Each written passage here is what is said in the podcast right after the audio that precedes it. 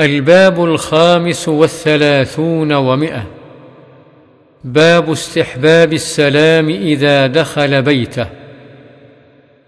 وعن أنس رضي الله عنه قال قال لي رسول الله صلى الله عليه وسلم يا بني إذا دخلت على أهلك فسلم. يكن بركة عليك وعلى أهل بيتك. رواه الترمذي وقال حديث حسن صحيح.